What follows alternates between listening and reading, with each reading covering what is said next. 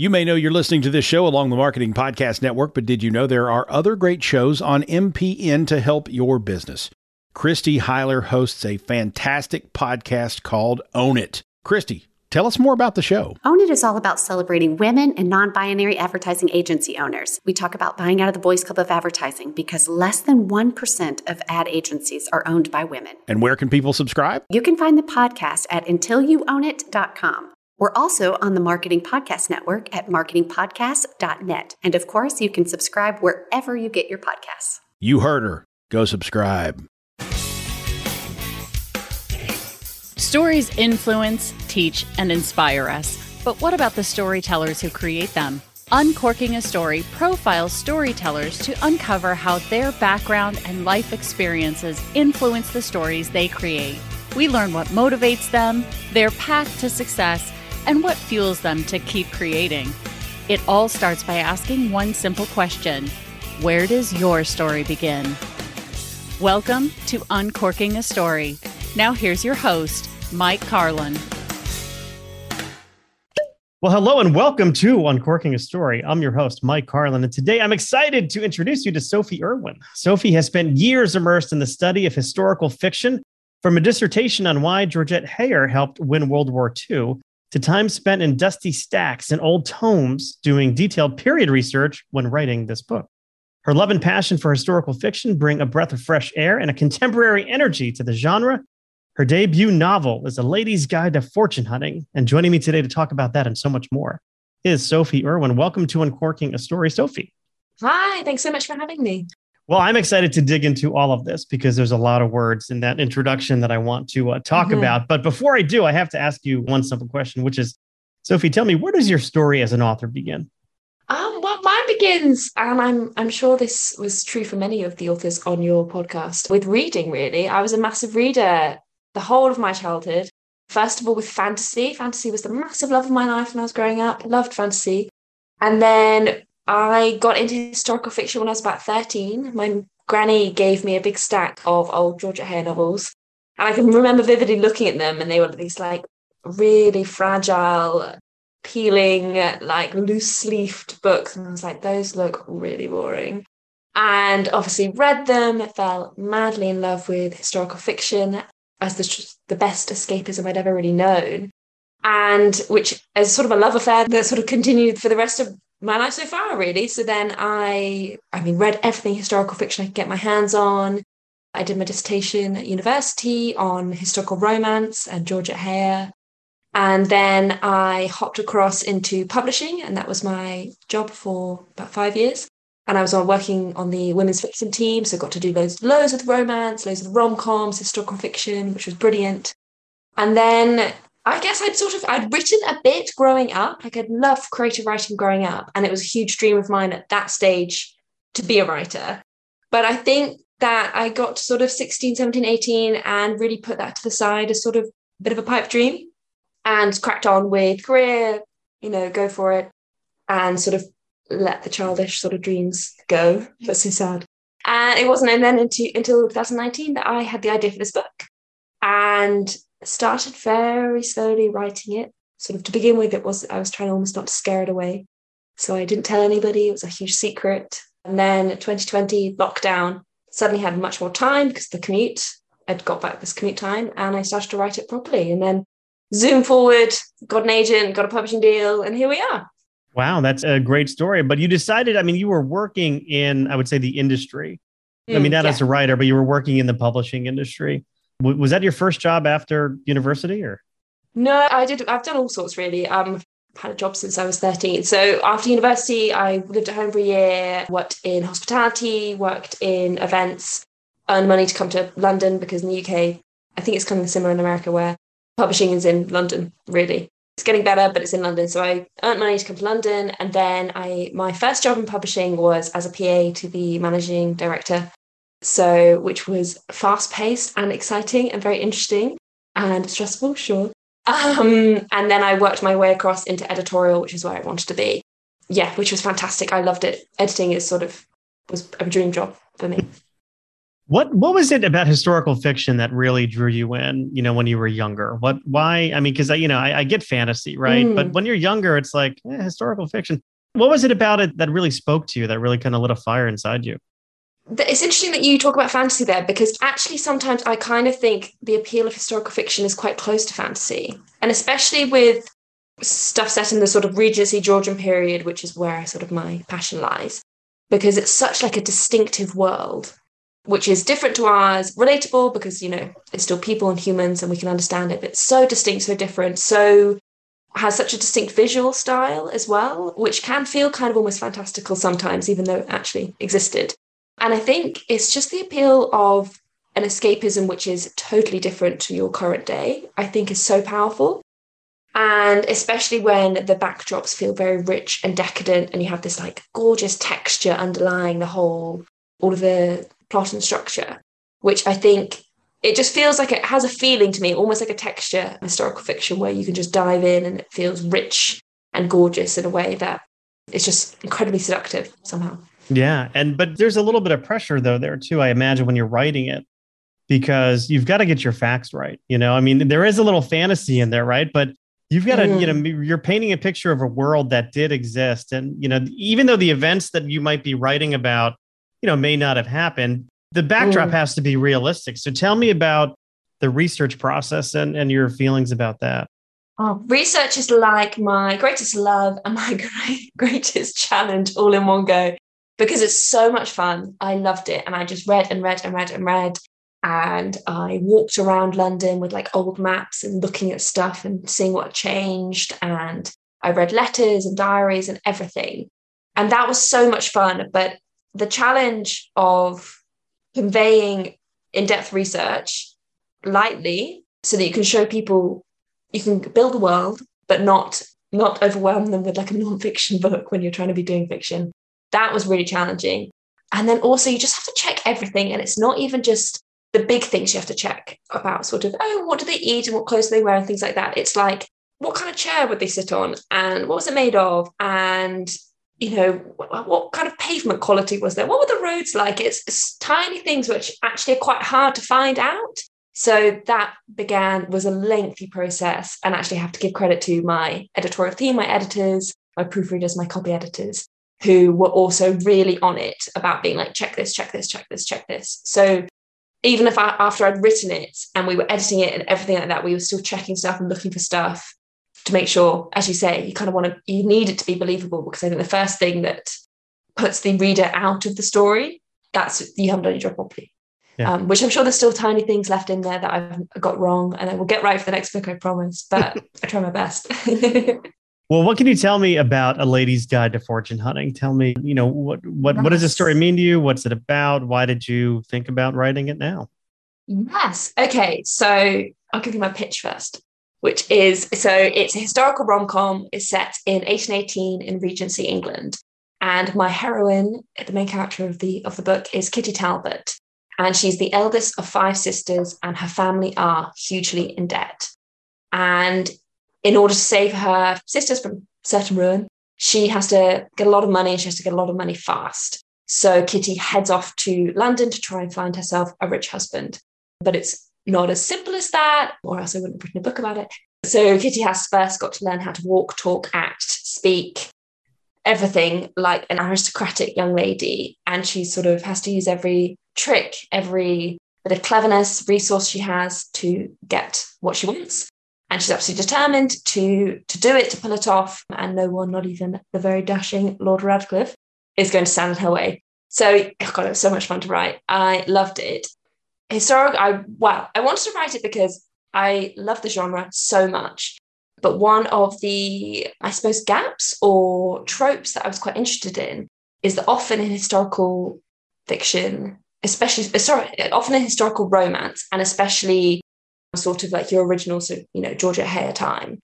The heroines are sort of morally pure. They're sort of ethically superior. They're never greedy. They're always super kind and generous. And they're rewarded with like a hero, often rich hero, but they're never after his money. And I remember walking to work one day and I was thinking about sort of how romantic that concept of marriage is as sort of the man as reward for the women's good behavior.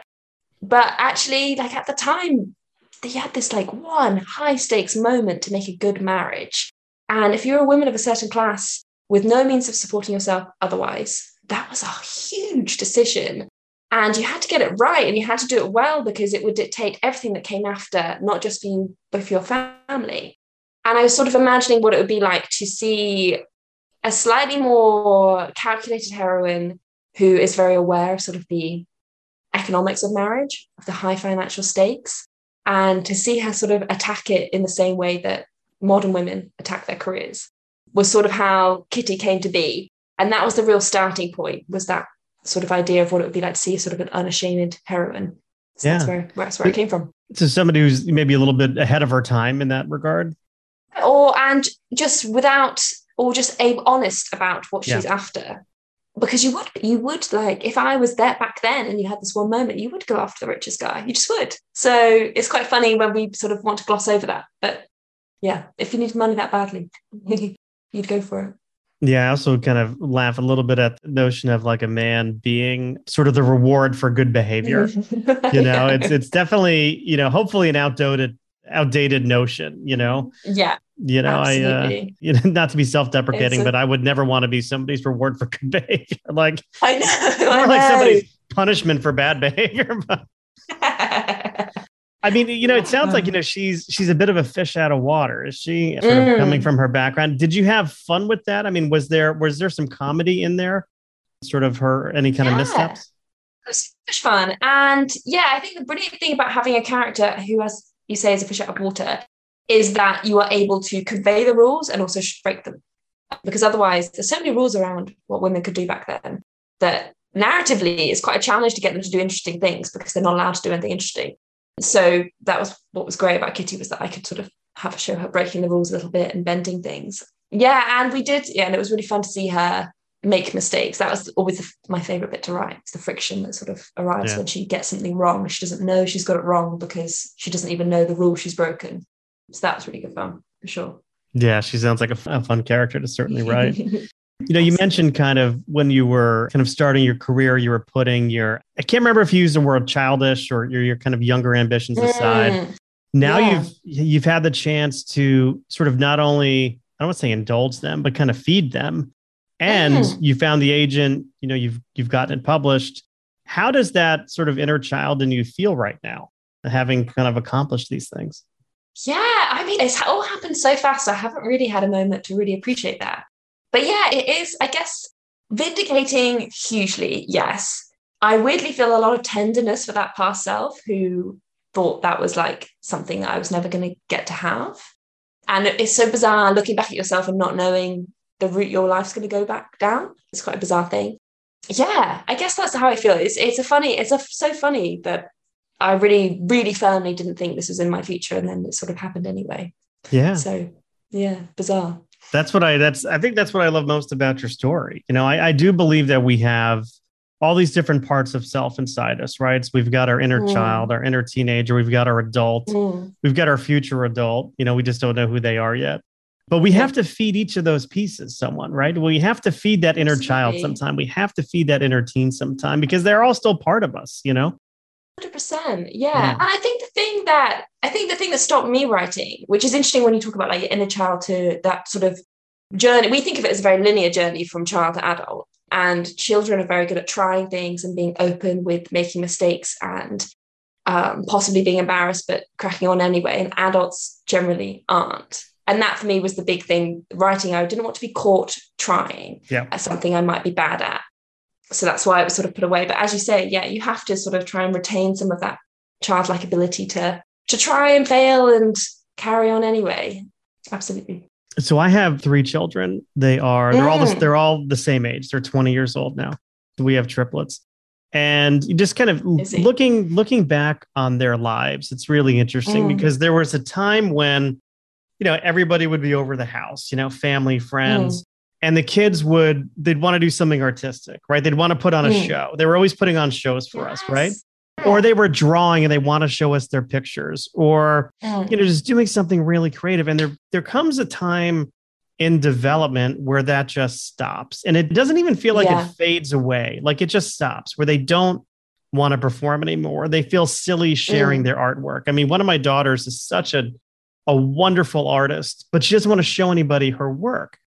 And Yeah. I think that's I don't know if that's like, you know, one of the downsides to growing up and maturing, but something happens like Mm. societally something happens where that uh, there's an off switch.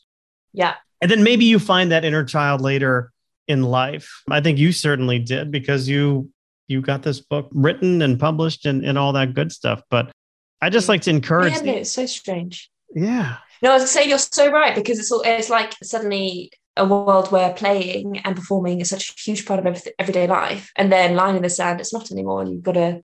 It's bizarre because we still have that need to play and be playful. So where it goes, I don't know. Yeah. And maybe we play in different ways as we get older, but I Mm. think there's Mm. always that like person inside us that wants to just like go run outside in the rain, you know, or, or just like draw a picture or write a story yeah, and uh or just do something. I don't know. Yeah, I just encourage I'd like to encourage everyone who listens to this to just like feed that inner child at some point in time. You know, keep yeah, it keep that inner child well fed. exactly, exactly. So there we go. Uh, what's next for you? Are you already working on sort of a follow up to this or? Yeah, book two. So I'm editing book two at the moment. So it's set in the same world, same time period, but different characters. It follows a woman called Eliza, who is in a very unhappy marriage of convenience until, fortunately, her husband dies, leaving her rich. Very rich, Fortunately, uh, yeah. Fortunately, yeah. she doesn't kill him, but it is fortunate That's right. um, leaving her really rich and wondering what happens next. Sort of the marriage plot is finished before the book starts, and then she sort of carries on. But I found book two really hard. I don't know because I know you're an author as well, so and you've written a lot of books. So I'm hoping you're going to tell me that three, four, five are easier than two. I think so. I think so. My point of view is, especially if you've got a big hit with your first book, and this this is the same Mm. with musicians too, right? So bands whose first album is very good, they've got a lot of pressure for that second album to Mm. be, you know, as good or if not better. Writers, I think, face the same thing. Mm, And fortunately for me, my second book was far and away better than the first. You know, I I like to I kind of make fun of that first book, but um, Mm. well, the first book that was published, there were a bunch that were not before that one. But no, there was pressure. But I'd say you know just kind of be true to yourself and your process and write what feels Mm. good to you, and you know that your editor will have feedback later. You know, you're there'll be there'll be time Yeah. for that. So just kind of tell the story you want to tell, and then the the rest will kind of work itself out. Well, I think so anyway. I think so. But there's Yeah. there's a big learning curve. There's a big learning curve with that first. I mean, you know, Mm. what is if you if you had to say like what are the big lessons you learned about yourself as you were writing and going through the publishing process for that first book? Yeah, I think the main thing I learned, which is the main thing I think I would want to pass on to people if I was ever in a position to be asked my advice, which is the main challenge for me is getting through the first draft and driving on, even though you sort of hate yourself. It because the first draft is so bad. And you have to the trick for me, I don't think I'm necessarily a particularly good writer, but I think I got through that first bit.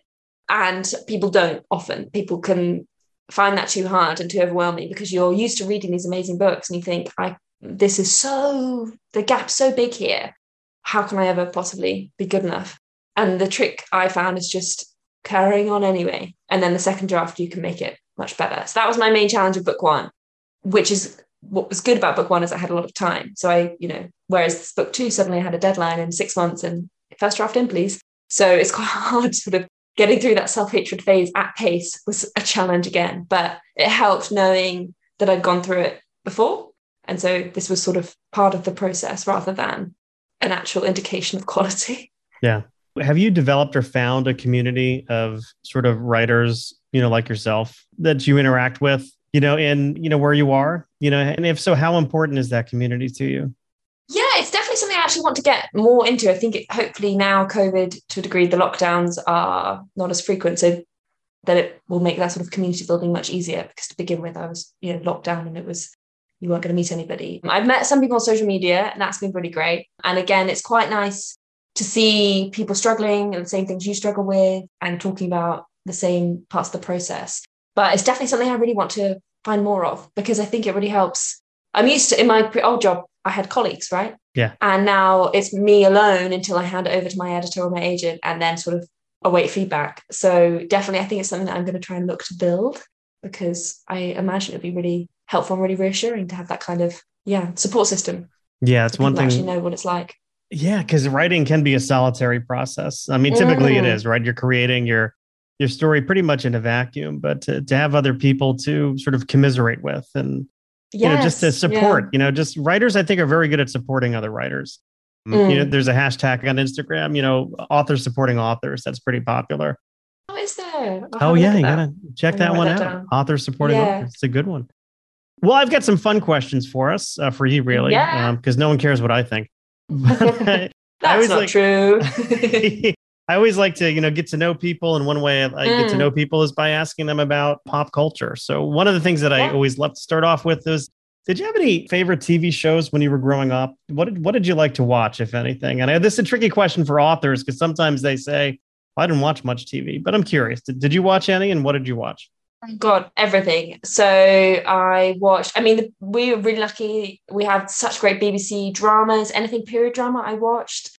I used to watch Robin Hood was a huge thing for me. Superman growing up was great. Doctor Who, big fan of Doctor Who. And hmm. then what I, sorry? I was going to say the original Doctor Who or the most recent ones that they kind of rebooted. So the yeah, for Chris Eccleston, is it Chris Eccleston, isn't it? Onwards. Yeah. But I didn't I didn't watch yet, didn't watch the originals, but I used to love that. Anything, I was a big fan of Gossip Girl, of 90210, anything with a good like pacey plot. I was I was into oh my gosh, sure. 90210 was so in my wheelhouse because I was I was the same age as they were in high school. So I think the show picked Oh, up their junior year in high school maybe. And that's what that's what I was when I started. You know, I that show came out my junior year, they were juniors and I Mm. followed them through college. I mean, I literally went to college with these people. Then we had our first careers together. So it was it was very fun. I miss Brandon. You know, he and I were friends, uh, and Steve always made me laugh. But that's a great show. That Melrose Place too. I watched Melrose to the bitter end. oh, I never saw that. No. Great. You gotta watch Melrose. I mean, it was they crossed over with 90210 in one or two episodes. Ah, okay, yeah. that makes more sense. Sometimes you know when you see a crossover episode, but you don't know it's crossover, so you're Yeah. like, "Why are these strange new characters arriving?" That's right. I think Jake from Yeah. Melrose was doing work on Kelly's house or something. like I can't remember, but Oh, Melrose was great, trashy TV. It was fantastic. Yeah, yeah. it was a huge place for sort of delicious trash, isn't there? oh god, Stuff where you're like, "This is great," and they're giving it to me really easily, and I'm and I love that. I just started watching New Girl with my daughter. I, I saw. I saw the pilot episode. I was flying on a plane. This goes back to what Mhm. 2011. I was on a a flight and they had TV, so I was watching and I laughed. Me and my seatmate, who I had no idea who this person was, we were both watching it and we were we were like idiots on the airplane. We were laughing so hard. And the other night, I'm like, you know what? I'm just going to start watching that show because I was out of shows. I needed a laugh. I didn't want anything heavy. And my daughter and I started watching it. And we just laughed like idiots, like idiots. So funny. So funny, so funny. Oh god, yeah, that whole age of TV. Because I think when what was on, the thing is we get things a bit later than you. So so we had that a couple, you know, when I was at sort of university, and that was great. Yeah. Loved that. And that has got a fantastic slow burn. Will they? Won't they? Romance. Yeah. I think it's Oh, one, yeah. of, the, one of the greats. Yeah. yeah. Totally great. How about uh, musical artists? Who did you like listening to kind of growing up or even now? Like, who do you like to listen to? Oh, Taylor Swift. Oh, sure. Absolutely. Uh, yeah. now, country or pop Taylor or both? Both. I think the thing is, there's a Taylor for every mood. So you know, Yeah. she'll she'll give you something any day of the week. I do love country, so a big fan of Dolly Parton. I love Carrie Underwood. Love, yeah, that's fantastic. My favorite band is probably a band called the Cat Empire, which is this Australian band. That's fantastic. Love them. But yeah, I think Taylor. I, I was actually on, you know, Spotify Unwrapped each year gives you Mhm. the stats, and I was in the top two percent of Taylor Swift listeners last year, which I am very proud of. Thank you. I took my daughter and my son to see Taylor Swift. And my Mm. Other daughter would have gone too, but she was on a trip, so she couldn't go. This was, I don't know, like five years ago. And we had terrible seats. Like they were like, Oh, like no. way, well, hold on. The story gets better. Mm. So Okay. nosebleed seats. That morning I went on, I looked, I'm like, are there any better seats available? Because sometimes that happens where, you know, people Yeah. don't show or they try to sell their tickets. I found four floor seats and I gobbled them up. I sold there. right there. So right on the floor, I gobbled them up. Now, when we got there, like right behind us, there was a big gap between our seats and the next section of seats. It was like a thoroughfare. and we were in between like a B stage and a C stage. So mm. all of a sudden, Taylor like is on like this like trapeze, and she goes yeah. to the B stage. We're singer, and then next thing I know, like right behind us, there are all these security guards lined up, and it's because she was going to walk right behind us to get to the other stage. So we turn around and there she is walking and shaking everyone's hand. And she shook all of our hands. And I was filming it. So my daughter yeah. and her friend were just like going bananas, like it was like yeah. the Beatles coming into like, you know, whatever, you know, Ed Sullivan or something. Amazing. I was dad of the year that, for about yeah, 20 for about 25 that's minutes. That's a lot of points. Yeah. 25 minutes. And then the, then, then the effect wear off. So yeah. yeah. But she's she's fantastic. She's fantastic. She is fantastic. She is fantastic. Yeah. And I, I think we're getting a bit of a Taylor renaissance now when everyone realizes, oh yeah, she's actually brilliant. No, she's really nice. a great, great songwriter. Mm. And seems to be a good human being too, from what I can yeah, tell. Anyway. Exactly. Exactly. And she's someone who's not afraid to get caught trying. That's what I think. Oh, no, is that no. so she, you know, she tries everything. That's that's, you know, inner child. I think she has to get, you know, caught trying because that's what fuels her creativity. I mean, like a lot of missteps, yeah. you know, fuel her her songwriting. But I digress. How do you feel when you're staring at a blank sheet of paper or computer screen and you need to write something? What emotions do you experience at the blank page? Panic, despair, for sure, distress, shame, all of the above. Yeah, it's pretty bad. so what do you do? What do you how do you deal with it? So uh, if I'm really struggling, I actually just go to pen and paper, and I find that much less daunting than a page because you can kind of you can kind of like transition from like a brainstorm mind map to writing, so it's sort of an easier step step step. Early doors, if I'm doing a first draft, I have I'm very strict. I have a rule I have to do a thousand words a day during that first draft stage.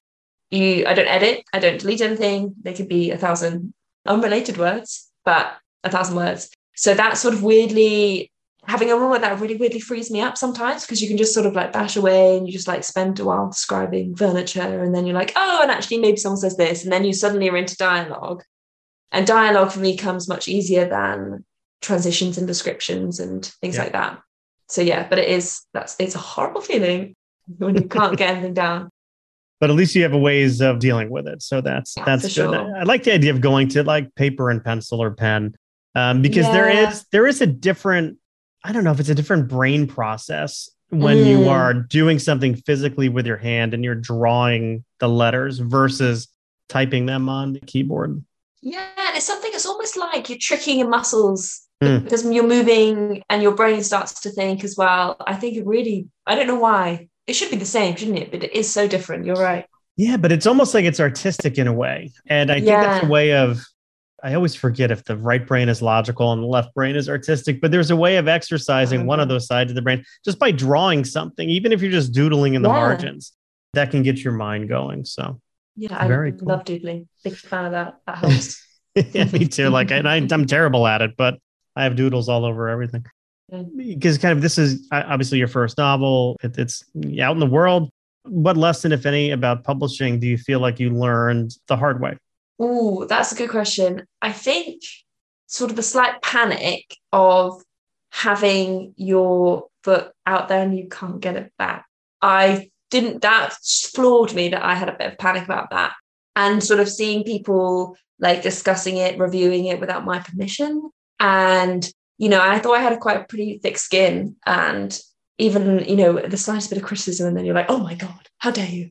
and oh i'm terrible i'm a worm i'm awful so the, that was the hard bit was actually i was like oh you have to a get a thicker skin very fast because people are allowed to discuss your work of course they are because they're reading it that's brilliant and b to you know protect yourself so don't go looking at reviews because you know i've been really lucky in that it's so far everyone's been really really nice and gorgeous but like that you can i don't know it's a rabbit hole you shouldn't go down. You can't, you sort of have to have an equilibrium of self worth that doesn't yeah. take too much external stuff in. Is sort of I think what I've learned so far. Yeah, there's I mean there's definitely a vulnerability to putting your work mm. out in the mm. world, right? You know, you open yourself up to criticism from everybody. But yeah. the, the, way I think, you know, and someone told me this recently talking about reviews is, you know, the reviews mm. are not for you. You know, they're not for your ego. Yeah they're for other they're for other readers So and it's it is tempting though, right? Because you want that validation. Like you want to know, do people like what I'm doing? But I think the fact And- that yeah, I was, I was going to say the fact that you have an agent who believes in you, an editor who worked hard for you, a publisher who put the book out there, like there are people who believe in you, and you don't really have to worry about what the reviews say so much. But no, that's true. Yeah, and, and also there's sort of a masochistic bit that comes in, doesn't it? Where you're like, I bet I could find a bad one, and you start like looking in like a chaotic, you know, self-destructive mood. that's right. Um, yeah. It's like pulling on a scab. Yeah, You're feeding that inner imposter that's inside you, right? Saying, Yeah. I can't possibly. do this." Exactly. But you are yeah. that. Someone knows out there that I'm a fake, and I will find them. and I will find them and I will love them in a weird way. yeah. just to wrap up here, if you could go back in time and give advice to your younger self, you know, maybe that, you know, younger Sophie who had dreams Mm. of becoming a writer someday and who, of course, wound up putting those dreams on hold for a while. But what would you tell that younger self, you know, that who's still full of hope and possibility? What would you tell them knowing what you know now? I guess that it's not embarrassing to try, and it's very it's natural to start off being bad, and then you will get better. And the only way to get better is to try. I think that's what I would. Yeah. Yeah, I love that. I mean, think about anything we do in life, right? Learning how to walk, for example, or even learning how to stand Mm. up, right? Think about learning how to stand up when you're kids. You fall down a lot before you get Mm. back up, right? But Mm. with kids, before you can get up on your own two legs. But as kids, they just keep trying. They're persistent. They keep trying. They don't Yeah. care. You know, they don't care if they look stupid just falling on there. You know, later on in life, we feel like we can't, we have to be perfect at everything out of the gate. But you know, because we have to let, I think this is going back to that inner child, right? Like a lesson from Mm. them is, hey, you might look stupid, but just get back up and do it. And writing, exactly. writing is a muscle. You know, it's it's a Mm. verb, but it's also like a muscle you've got to develop. And the only way to do it is to just keep doing it. keep doing it yeah exactly and that you have to and you have to wade through that that bit of yeah trying to stand falling trying to stand falling for ages and that's part of it yeah Yeah. uncomfortable though it is well, the author, of course, is Sophie Irwin. Her the book we're talking about is her debut, A Lady's Guide to Fortune Hunting. It's been a very fun conversation. Sophie, before I let you go, do you have a website or social media that we can share with the listeners of Uncorking a Story? Sure so i'm on instagram at sophie.irwin and i'm on twitter at sophie h irwin Sophie H. Irwin. There we go. And I'll be sure to Yeah. put all of that in the show notes so people can just look that up easily enough without having to write it down. If you're in your car, don't write it down now. That's not a smart No. decision. driving Very good. Sophie, this has been a great, fun, insightful conversation. I feel like I feel better about myself after this one. I hope you do too. i know that's been brilliant thank you so much All right. Enjoy the rest of your day and good luck with the book. thank you